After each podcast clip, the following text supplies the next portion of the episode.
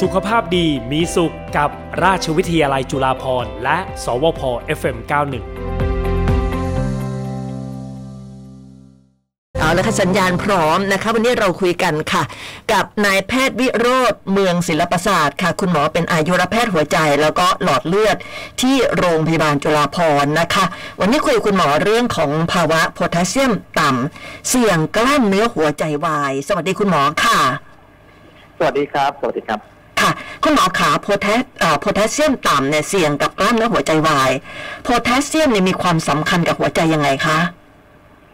คือโดยปกติแล้วเนี่ยในการที่หัวใจเราทำงานโดยการไม่ว่าจะเป็นการบีบตัวนะครับ หรือสารสื่อไฟฟ้าอะไรในหัวใจเนี่ย ค่ะ โดยปกติเกลือแร่จะเป็นส่วนสำคัญนะครับ ในการที่จะเขาเรียกจะเป็นพวกชแนลในการที่จะมีการเข้าออกของเกลือแร่ต่างๆ ในในกล้ามเนื้อในลักษณะของเซลล์กล้ามเนื้อหัวใจนะครับ ซึ่งทำให้เกิดมีการบีบตัวมีการคลายตัวนะครับ ค่ะ การที่มีเกลือแร่ที่ผิดปกติโดยเฉพาะยิ่งไม่ว่าจะเป็นโพแทสเซียมหรือแม้กระทั่งบางครั้งเป็นโซเดียม หรือแคลเซียมต่าง อื ๆเนี่ ม ย ค่ะ ก็จะทำให้มีความผิดปกติของเอ่อเรียกว่าสัญญาณไฟฟ้าในหัวใจรวมไปถึงเรื่องของการทำงานของเซลล์หัวใจที่ผิดปกติครับ อืมโพแทสเซียมก็คือเป็นสารอาหารชนิดหนึ่งใช่ไหมคะ ก็เป็นเกลือแร่ที่เป็นเกลือแร่สำคัญนะครับ ที่บางครั้งเวลาเราไปเจาะพวกเอ่อเกลือแร่ต่างๆในร่างกายจะมีพวกโซเดียมโพแทสเซียมอะไร ค่ะ ต่างๆพวกนี้ครับก็เป็นเกลือแร่ที่สำคัญในร่างกายครับ อืมค่ะ แล้วอาการนะคะอาการคือจริง ๆ แล้วเนี่ยเอ่อกล้ามเนื้อหัวใจวายเนี่ยมันก็น่าจะมาจากหลายสาเหตุด้วยไม่ใช่ว่าขาดโพแทสเซียมอย่างเดียวใช่ไหมคะ ใช่ครับคืออย่างนี้นะครับคำว่าภาวะหัวใจวายหรือบางครั้งเนี่ยก็คือคนไข้อาจจะมีที่ศัพท์ที่เราเรียกว่าอาจจะมีภาวะน้ำท่วมปอดหรือ ค่ะ คำว่ามีภาวะหัวใจล้มเหลวหรือหัวใจวายที่เกิดขึ้น อันนี้อาจจะเป็นศัพท์โดยรวม ค่ะ โดยทั่วไปอยากจะให้คุณผู้ฟังเข้าใจเห็นว่าบางครั้งภาวะโพแทสเซียมต่ำเนี่ยจริงๆ ไม่ได้เกิดโดยโดยคนโดยทั่วไป อืม นะครับ แต่อาจจะเกิดได้ในบางคนไข้ในบางกลุ่ม เช่น อาจจะได้รับสารอาหารไม่เพียงพอ หรือในหลายๆครั้งอาจจะได้ยาบางชนิดนะครับโดยเฉพาะยิ่งยาขับปัสสาวะอะไรต่างๆ ก็อาจจะทำให้ในกลุ่มของมีโพแทสเซียมที่ค่อนข้างต่ำหรือในกลุ่มของคนไข้ที่เอ่อเขาเรียกว่าขาดสารอาหารอย่างรุนแรงอะไรประมาณเนี้ยก็อาจจะทำให้เกิดมีการเปลี่ยนแปลง นะครับของภาวะโพแทสเซียมในร่างกาย ซึ่งภาวะที่พอมันต่ำมากๆเนี่ยถามว่าพอโพแทสเซียมต่ำเนี่ยมีผลอย่างไร ค่ะ อย่างที่บอกนะก็มีผลต่อการทำงานของหัวใจ แต่สิ่งที่เราเจอบ่อยๆนะครับ ที่มีโอกาสมากขึ้นคือจะเกิดความผิดปกติ คือมีคลื่นไฟฟ้าหัวใจ อืม ผิดปกติ ซึ่งอาจจะนำไปสู่ของคลื่นไฟฟ้าหัวใจผิดปกติชนิดรุนแรงนะครั ค่ะ บ เช่น บางครั้งอาจจะพอมันต่ำมากๆ ซึ่งตรงนี้ต้องบอกนะการต่ำเล็กน้อยส่วนใหญ่มักจะมีอาจจะไม่ได้มีผลรุนแรง เออ นะครับ ค่ะ แต่ถ้าเกิดต่ำมากๆเนี่ยบางครั้งจะทำให้เกิดภาวะคลื่นไฟฟ้าหัวใจที่รุนแรงมากๆนำไปสู่ของภาวะที่เราเรียกว่าใช้กับรวมๆว่าหัวใจวาย หรือภาวะหัวใจล้มเหลวตามมานะครับ อืมอาการล่ะคะ อาการที่จะเตือนเราอะค่ะ มีอาการอะไรบ้างอะคะ คือถ้าสมมติมีกรณีที่โพแทสเซียมต่ำเนี่ยเอ่อโดยปกติอาการมักจะไม่ค่อยมีนะครับในกรณีต่ำเล็กน้อย ค่ะ สมมติผมยกตัวอย่างว่าโพแทสเซียมอยู่ประมาณสักสามเอ่อค่าในร่างกายอาจจะประมาณสักสามจุดห้าถึงห้า ค่ะ แต่ถ้าเกิดร่างกายเราโพแทสเซียมอยู่ประมาณสักสามจุดสี่สามจุดสามมักจะไม่มีอาการ อืม แต่ถ้าเกิดสมมติค่าโพแทสเซียมที่ต่ำลงมามากกว่าสามหรือบางคนลงไปสองกว่ากว่าๆนะครับ หลาย ๆ ครั้งเนี่ยส่งผลกว่าที่บางครั้งก่อนที่จะส่งผลต่อหัวใจเนี่ยบางคนอาจจะมาด้วยเนื้อสักของกล้ามเนื้ออ่อนแรง โอ้ แต่ต้องบอกว่าการที่โพแทสเซียมต่ำเนี่ยบางครั้งอาจจะไม่ได้บางคนมาเนี่ยอาจจะมาด้วยเรื่องอื่น แต่เราไปตรวจเจอว่าโอ๊ยมีโพแทสเซียมต่ำแล้วจึงไปพบว่ามีผลข้างเคียงต่อหัวใจ ซึ่งเคสที่เราเจอบ่อยๆก็จะมีกล้ามเนื้ออ่อนแรงนะครับบางคนรู้สึกว่าอ่อนเพลียเพลียแรงนะครับมึนศีรษะอะไรต่างๆ ซึ่งพวกนี้เนี่ยจะมีอาการที่ลักษณะของเกลือแร่ในร่างกายที่ต่ำได้ อืม นะครับบางคนถึงแม้ต่ำก็อาจจะยังไม่ได้เกิดภาวะผิดปกติของหัวใจ แต่ว่าเป็นภาวะที่เราต้องรีบให้การรักษา เพราะถ้าเกิดเราไม่รีบให้การรักษาเนี่ยก็มีโอกาสที่จะเกิดภาวะหัวใจเต้นผิดจังหวะโดยรุนแรงโดยที่บางครั้งไม่มีอะไรนำมาก่อนครับอยู่ดีก็เกิดขึ้นเลย โดยที่เราไม่รู้ตัวมาก่อนก็ได้ครับ อ๋อค่ะ แล้วการวินิจฉัยของคุณหมอนี่วินิจฉัยยังไงล่ะคะว่าอ่าสาเหตุมาจากโพแทสเซียมต่ำ ส่วนใหญ่พวกนี้ก็คือเราจะดูอาการนะครับ ค่ะ อาการที่เข้ามาว่าสามารถที่อย่างที่ผมบอกมีอาการที่มีเริ่มมีความผิดปกติ ค่ะ หรือเป็นกลุ่มบุคคลที่มีความเสี่ยงนะครับ ค่ะ แล้วหลังจากนั้นพอเราเจาะเลือดไปเนี่ยเราก็จะเจอว่าเฮ้ยทำไมคนไข้ถึงมีเกลือแร่ต่ำ อ๋อ ซึ่งอันนี้แน่นอนว่าพอมีเกลือแร่ต่ำมันจะมีหลายคำถามที่เราจะต้องตอบให้ได้หนึ่งทำไมถึงมีภาวะของเกลือแร่ในร่างกายที่ต่ ค่ะ ำอันนี้ต้องหาสาเหตุ เพราะว่าหลาย ๆ ครั้งเราอาจจะให้การรักษาไป แต่ถ้าเกิดเราไม่หาสาเหตุคนไข้ก็อาจจะกลับมาด้วยเรื่องเดิมอีก อืม นะครับเช่ ค่ะ นเราอาจจะยังไม่ได้แบบให้เอ่อสารอาหารที่เพียงพอเลยต่างๆ ตรงส่วนนี้นะครับ ซึ่งตรงนี้เนี่ย เราพอเราแก้ไขสาเหตุได้แน่นอนโอกาสที่คนไข้จะกลับมาอันนี้ก็อาจจะน้อย ค่ะ นะครับ อืม และสาเหตุเนี่ยส่วนใหญ่มาจากอะไรล่ะคะ สาเหตุส่วนใหญ่พวกนี้หนึ่งคนไข้เนี่ยจะมักจะมีโรคประจำตัวนะครับ ค่ะ เช่นในกลุ่มคนไข้ที่อาจจะเป็น เราอาจจะบอกว่าคนไข้โรคไตบางครั้งเนี่ยอาจจะโพแทสเซียมมักจะสูงเป็นเรื่องขอ อื ง ม ร่างกายเนี่ยสามารถที่จะขจัดได้ค่อนข้างยาก แต่หลายๆครั้งคนไข้ที่อาจจะมีภาวะที่เกี่ยวกับไตหรือคนไข้ที่ได้รับยาในกลุ่มของยาขับปัสสาวะ ค่ะ นะครับโดยเฉพาะยิ่งในบางคนที่อาจจะได้รับยาในกลุ่มปัสสาวะที่เป็นชนิดฉีดหรือต้องได้รับยาขับปัสสาวะในขับปัสสาวะในปริมาณที่สูง อืม ก็อาจจะทำให้คนไข้มีอาการลอสหรือมีอาการเสียโพแทสเซียมนะครับออก ค่ะ ทาง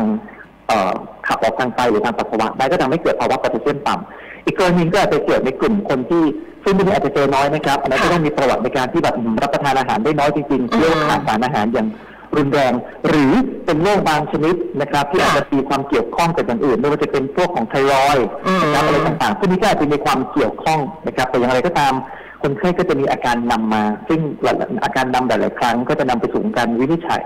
และการหาสาเหตุว่าทำไมสุดท้ายคนไข้ถึงมีภาวะของ อืม เกลือไล่ในร่างกายที่ผิดปกติแล้วให้การรักษาต่อไปครับ ค่ะ ถ้าหากว่าเป็นคนปกติอะค่ะ คุณหมอ คนปกติที่ไม่ได้รับยาอะไรไม่ได้เจ็บไม่ได้ป่วยเนี่ย มีโอกาสที่จะขาดโพแทสเซียมได้ไหมคะ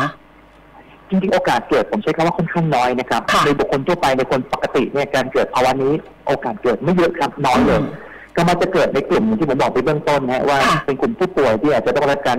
เอ่อรักษาโรคที่เรื้อรังได้ยาบางชนิด ค่ะ มีโรคประจำตัวบางอย่างที่บางครั้งอาจจะไม่เคยรู้มาก่อนนะครับ อืม รวมไปถึง ค่ะ ในกลุ่มที่ต้องได้การรักษาเช่นบางคนต้องได้เอ่อขาดสารอาหารมาเป็นระยะเวลานานๆเช่น เราได้รับสารอาหารที่เข้าไปไม่เพียงพอหรือมีความผิดปกติของการขับโพแทสเซียมอะไรต่างๆซึ่งวันนี้ต้องไปหาสาเหตุผมถามว่าสิ่งหนึ่งอยากให้ยังยังไม่อยากให้ทุกคนตกตื่นตระหนกนะครับ ค่ะ เพราะว่าภาวะนี้ไม่ได้ไม่ได้เจอกันง่ายๆในบุคคลโดยทั่วไปนะครับแต่ถ้า อืม เจอ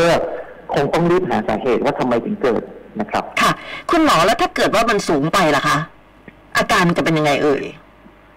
ภาวะสูงไปเนี่ยสิ่งที่สำคัญที่สุดอันดับหนึ่งที่เราทุกคนจะกังวลก็คือมีภาวะความผิดปกติของหัวใจเนี่ยแหละครับ อ๋อค่ะ แต่ที่ผมบอกครับ น้อยไปก็ไม่ดี อืม มากเกินไปพวกนี้ก็จะหนึ่งคนไข้จะมีลักษณะของมีอาการสิ่งที่คนส่วนใหญ่มักไม่มีอาการนะครับ ค่ะ ภาวะโพแทสเซียมที่สูงมักจะเจอในคนไข้กลุ่มไหนมักจะเจอในคนไข้กลุ่มที่เป็นโรคไต ค่ะ โดยเฉพาะกลุ่มที่เป็นไตวายเรื้อรังหรือในกลุ่มนะครับ ที่ อืม ต้องได้รับการล้างไตอย่างสม่ำเสมอแล้วบางทีขาดการล้างไตนะครับ หรือ ค่ะ ได้รับเอ่อการในช่วงนั้นมีโรคแทรกซ้อนอะไรต่างๆนะครับ ค่ะ ซึ่งพวกนี้เนี่ยครับจะทำให้พอพอโพแทสเซียมที่เริ่มสูงก็สูงเล็กน้อยสมมติผมยกตัวอย่าง ค่าประมาณ 5 บางครั้งโพแทสเซียม 5.1 5.2 ก็มักจะไม่มีไม่ส่งผลให้มีอาการอะไร อืม แต่ถ้าเกิดมันสูงมาก ๆ เช่นมากกว่า 5.5 ไปถึง 6 เนี่ยสิ่งหนึ่งที่เรากังวลก็คือเรื่องหัวใจ ก็จะทำให้เกิดภาวะของคลื่นไฟฟ้าหัวใจที่ผิดปกติ อ๋อ ค่ะ ซึ่งพวกนี้เนี่ยอย่างที่ผมบอกมันเป็นลักษณะของการมีการเปลี่ยนแปลงของเกลือแร่ในร่างกายซึ่งส่งผลต่อหัวใจ ค่ะ ยิ่งสูงมากขึ้นเท่าไหร่นะครับพวกนี้ก็จะมีผลทำให้เกิดโอกาสเกิดขึ้นไฟฟ้าอาจจะผิดปกติมากเท่านั้นจนนำไปถึงมีโอกาสที่จะเกิดนะครับ อืม เอ่อเพิ่มโอกาสในการเสียชีวิตได้ครับ อืม แสดงว่าไม่ว่าจะต่ำไปหรือสูงไป มันก็มีผลต่อหัวใจทั้งนั้นเลย ใช่ครับใช่ค ค่ะ รับ คุณหมอแล้วแหล่งแหล่งแหล่งที่อาหารที่มีโพแทสเซียมสูงเนี่ย คืออะไรบ้างอะคะ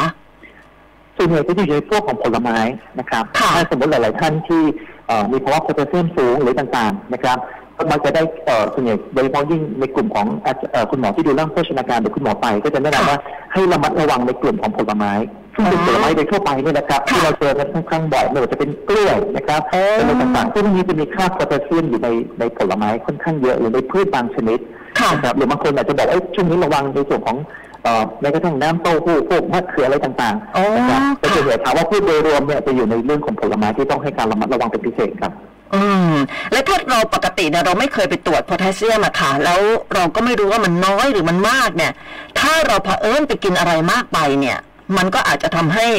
สูงได้ หรือถ้าเราขาดอาหารเหล่านั้นเนี่ยมันก็ทำให้โพแทสเซียมต่ำได้ใช่ไหมคะ ครับพี่หมอว่าอย่างที่ได้กล่าวข้างต้นนะครับในหลายๆครั้งการเจาะพวกนี้ในยส่วนใหญ่เราก็มีการเจาะเลือดประจำปีอยู่แล้วนะ ค่ะ ซึ่งตรงนี้ก็จะดูค่าเกลือแร่ต่างๆ ซึ่งโดยปกติร่างกายเราจะมีการปรับสมสมดุลได้อยู่แล้วนะครับในการที่จะรักษา อ๋อค่ะ สมดุลของเกลือในร่างกาย ซึ่งเป็นคนทั่วไปที่แข็งแรง สามารถรับประทานอาหารครบห้าหมู่นะครับเอ่อไม่ได้มีโรคประจำตัวโอกาสในการที่จะมีความผิดปกติอย่างที่ผมบอก อันนี้ถือว่าค่อนข้างน้อย อืม นะครับ ค่ะ จนถึงค่อนข้างน้อยมากๆ แต่ในกลุ่มที่ต้องมีความอ่าระมัดระวังคือในกลุ่มคนไข้ที่มีโรคประจำตัวนะครับที่งมีโรคประจำตัวเยอะๆนะครับ ต้องกินยาหลายชนิดซึ่งยาตัวนั้นจะมีผลต่อการขับขับเกลือแร่หรือเป็นบางครั้งจะมีผลต่อการไปเพิ่มเกลือแร่บางชนิดในร่างกาย กลุ่มคนที่ขาดสารอาหารเยอะๆ เช่นมีอาจมีความเจ็บไข้ได้ป่วยแล้วมีระยะเวลานานๆแล้วไม่สามารถที่จะได้สารอาหารที่ครบถ้วนได้นะครับ ค่ะ โรคประจำตัวกินยาหรือการขาดสารอาหารนานๆกลุ่มคนไข้พวกนี้แหละครับ ที่อาจจะมีความเสี่ยงในการที่เกิดมีการเปลี่ยนแปลง อีกสำคัญที่หนึ่ง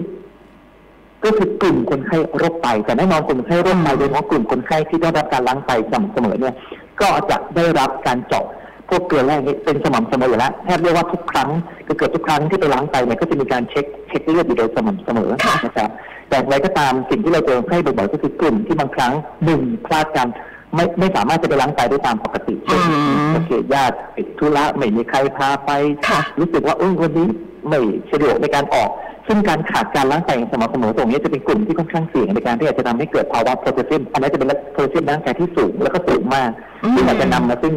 ปวดสภาวะหัวใจเต้นผิดจังหวะหรือเต้นผิดปกติอย่างรุนแรงได้ครับ อืมคันนี้ไม่ว่าจะอยู่ในช่วงของภาวะโพแทสเซียมต่ำหรือสูงเกินไปเนี่ยคุณหมอจะรักษายังไงอะคะ แน่นอนครับในกรณีอย่างที่ผมบอกสำคัญที่สุดหนึ่งถ้าสมมติเป็นกรณีฉุกเฉินเราต้องทำอย่างไรก็ได้ในกรณีที่สูงต้องรีบลดนะครับหรือขับ ค่ะ โพแทสเซียมออกจากร่างกายให้มากหรือว่ามีการเปลี่ยนแปลงทำให้มีการลดของปริมาณโพแทสเซียมในร่างกายลงนะครับซึ่งอันนั้นเนี่ยก็ต้องมีส่วนก็ต้องเป็นการให้ยานะครับในการลด นะครับแล้วสำคัญที่สุดหลังจากนั้นก็คือไปดูว่าสาเหตุเกิดจากอะไรแล้วไปแก้สาเหตุเช่นเราหลายๆคนเนี่ยบางครั้งขาดการล้างไตมานะครับบางครั้งการให้ยาเนี่ยอาจจะเป็นแค่การสเตเบลไลซ์หรือการไปทำให้ไม่เกิดภาวะผลข้างเคียงต่อหัวใจ อืม นะครับหลังจากนั้นเราให้ยาปุ๊บก็อาจจะลดลงมาได้เล็กน้อยบางครั้งคุณหมอจะต้องคุณหมอไตต้องรีบทำการล้างไตนะครับเพื่อให้ ค่ะ ค่าสมสมดุลของโพแทสเซียมอะลงมาอยู่ในเกณฑ์ปกติ เช่นเดียวกันครับในกลุ่มคนไข้ที่โพแทสเซียมต่ำแน่นอนมันก็ต้องมีการเสริมนะครับ ค่ะ ดำเนินส่วนอาจจะให้การเป็นการรับประทานเดือดให้เป็นการ ให้ทางน้ำเกลือ แต่สำคัญที่สุดแล้วเนี่ยก็คือสุดท้ายคือต้องหาสาเหตุครับเพราะไม่งั้นคนไข้ก็จะกลับมาด้วยปัญปัญหาเดิมๆที่อาจจะอันตรายถึงชีวิตได้ครับผม อืมค่ะ แล้วการป้องกันล่ะคะป้องกันที่แบบว่าไม่ให้สูงไปหรือไม่ให้ต่ำไปอะค่ะ ครับอันนี้เอ่อคงขึ้นอยู่กับโรคประจำตัวขึ้นอยู่กับความเสี่ยงแต่ละคนผมยังยืนยันนะครับ ในบุคคลคนโดยทั่วไปเนี่ยอาจจะยังไม่ต้องกังวลมากจนเกินไปว่าไอ้ยต่อไปฉันจะต้องไปเจาะเลือดทุกสามเดือนหก ค่ะ เดือนไหม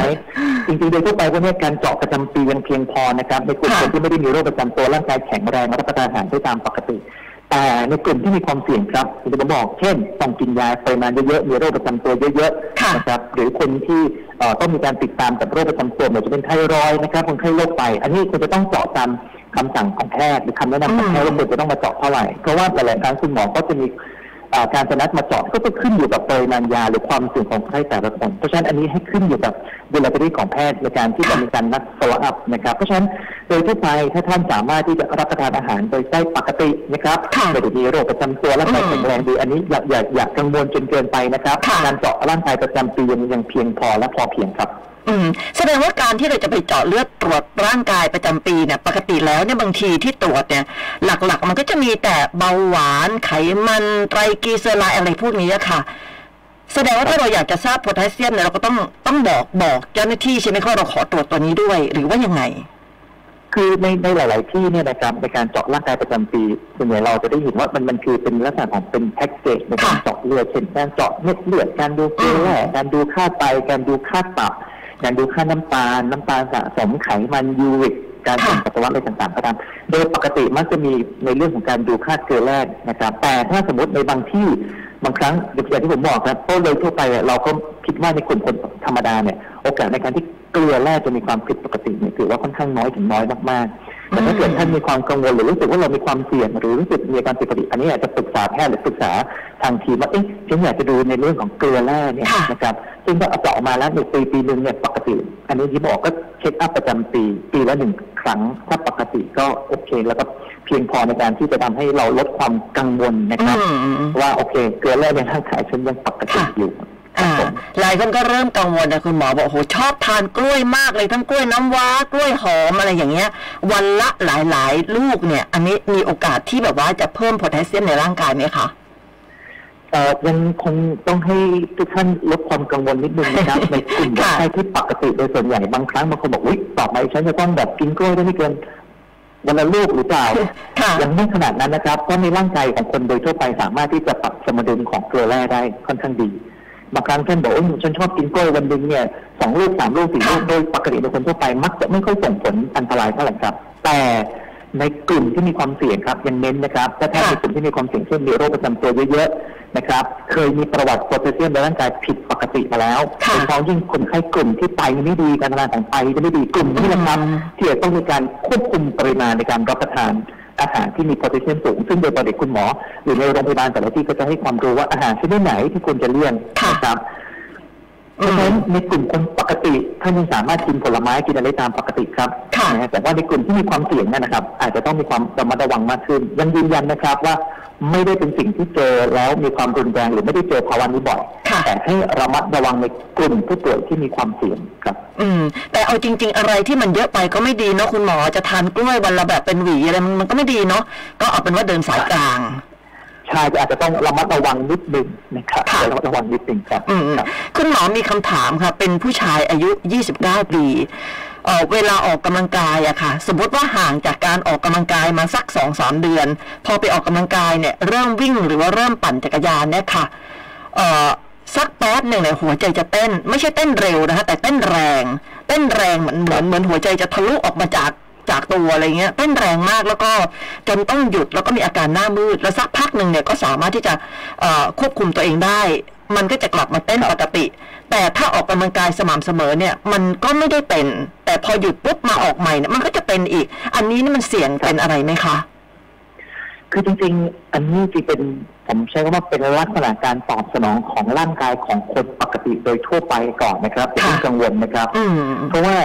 ถ้าสมมติว่าท่านมีร่างกายแข็งแรงนะครับ แล้วบางครั้งเราเจอว่าหลาย ๆ คนเนี่ยพอหยุดออกกำลังกายไปเดินฟิตเลย สามารถวิ่งได้สองกิโลห้ากิโลอะไร ค่ะ ต่างๆหรือไปตั้งสิบกิโลปั่นจักรยานได้วันละเป็นชั่วโมง แต่แน่นอนเมื่อไหร่ท่านหยุดออกกำลังกายไปเป็นระยะเวลานานๆเช่นหนึ่งเดือนสองเดือนสามเดือนหรือบางคนจนถึงหกเดือน อืม การที่ร่างกายเราจะกลับมาเพื่อมีร่างกายที่แข็งแรงเหมือนเดิมเนี่ยในช่วงแรกๆก็จะเป็นอย่างนี้ครับพอกลับมาก็จะรู้สึกว่าเหนื่อยง่ายขึ้นรู้สึกว่า มันเหนื่อยนะหัวใจมันเต้นแรงขึ้น ค่ะ นะครับแต่พอพักแล้วก็ดีขึ้น แต่ประวัติที่สำคัญที่สุดคือถ้าท่านแต่ถ้าท่านออกกำลังกายไปเรื่อยๆแล้วอาการตัวนี้มันลดลง ค่ะ นะครับรู้สึกออกกำลังกายได้มากขึ้น เหนื่อยน้อยลงจงสามารถกลับมารักษาความฟิตที่เราเรียกว่าความฟิตได้เท่าเดิม ค่ะ อันนี้เป็นเป็นลักษณะการเปลี่ยนแปลงของร่างกายโดยทั่วไปซึ่งคนมักจะเป็นประมาณนี้ อ๋อ นะครับ แต่ ค่ะ ถ้าสมมุติว่าในกลุ่มที่พอมีอาการ แล้วออกก็ออกไม่ได้ ค่ะ นะครับพยายามที่จะเมนเทนนะครับที่ในการที่จะกลับมาเนี่ยหลายๆท่านมีความเข้าใจผิดว่า ฉันเคยวิ่งได้ 5 กิโล ค่ะ ในเวลาครึ่งชั่วโมงพอฉันหยุดไป 3 เดือน ฉันกลับมาวันแรกฉันจะต้องสามารถวิ่งได้เท่าเดิม อืม อันนี้เป็นความเข้าใจที่ผิดนะครับ ค่ะ ร่างกายก็จะมีการเปลี่ยนแปลงซึ่งกว่าที่เราจะกลับไปวิ่งได้เท่าเดิมหรือความฟิตเท่าเดิมมันก็ต้องใช้เวลา นะครับยิ่งมีกลุ่มกลุ่มคนได้เยอะยี่สิบสามสิบเนี่ยอาจจะกลับมาค่อนข้างเร็ว กลับมาแค่สองสามอาทิตย์ก็รู้สึกกลับมาฟิตละ อืม แต่ในกลุ่มของผู้ป่วยที่อายุเยอะๆห้าสิบหกสิบนะครับ ค่ะ กลุ่มนี้อาจจะต้องใช้ระยะเวลาที่นานมากขึ้น บางคนอาจจะต้องใช้เวลาเป็นระยะเวลาประมาณสองถึงสี่สัปดาห์ถึงจะค่อยๆปรับสมดุลในร่างกายที่กลับมาได้ อืม เพราะฉะนั้นอันนี้ยังไม่อยากให้ทุกท่านยังไม่อยากให้ทุกท่านตกใจนะครับ อันนี้มัน ค่ะ เป็นการเปลี่ยนแปลงของร่างกายทั่วไปแต่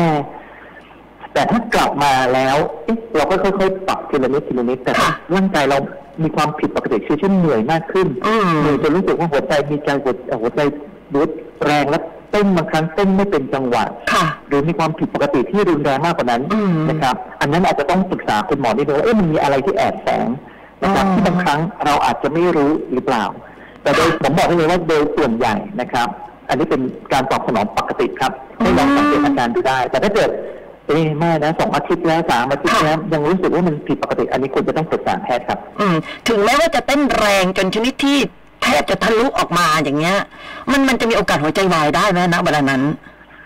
อันนี้เป็นสิ่งที่ต้องระมัดระวังนะครับ ค่ะ เพราะว่าในหลาย ๆ ครั้งเนี่ยการที่เรากลับมาออกกำลังกายหลังจากที่หยุดไปนานๆเนี่ยผมแนะนำว่าอาจจะต้องค่อย ๆ เริ่มออกท่านอาจจะเคยวิ่งได้แต่ช่วงนี้ท่านเวลาท่านกลับมาออกกำลังกายท่านอาจจะต้องเริ่มจากการเดินเร็วก่อน อ๋อ ไม่ใช่อยู่ดีๆวิ่งเลย อืม เพราะอันนั้นร่างกายมันปรับปรับสมดุลไม่ทันเพราะฉะนั้น ค่ะ การเดินเร็วๆการที่ร่างกายเตือนในลักษณะนั้นแสดงว่าหนึ่งเป็นสิ่งที่เราหนึ่งจะต้องใช้คำว่าปรับสมดุลใหม่ละอาจ ค่ะ จะต้อง เรากลับเรียกว่ากลับมาใช้มันมากเกินไปในภาวะที่ร่างกายอาจจะยังไม่พร้อมเพราะฉะนั้นหนึ่งให้ลดระดับประมาณนิดนึงครับเช่นอาจ ค่ะ จะเป็นการแค่การเดินเร็ว แล้วหลังจากนั้นประมาณสัก หนึ่งถึงสองหนึ่งสัปดาห์ก็เดินเดินเร็วมากขึ้นเดินเร็วมากขึ้นร่างกายจะค่อยๆปรับสมดุลนะครับ อืม ซึ่งร่างกายจะตอบจะตอบเราเองว่าอ่ะโอเค เรารู้สึกดีขึ้น ค่ะ เรารู้สึกหัวใจเต้นเต้นเร็วแหละแต่ว่าโอเค อันนี้กลับมาปกติไม่ได้เต้นเร็วจนเกินไป อืม มันก็เป็นการสัญญาณเตือน ซึ่งแน่นอนครับ การที่ออกอะไรที่เกินไป อันนั้นก็เป็นสิ่งที่ต้องระมัดระวังครับ อืมค่ะ แล้วคนที่แบบว่าไปตรวจความแข็งแรงของหัวใจอะค่ะด้วยการไปวิ่งสายพานเนี่ยมันมันตอบโจทย์ไหมคะคุณหมอ มันสามารถแบบบอกได้โอเคไหมคะ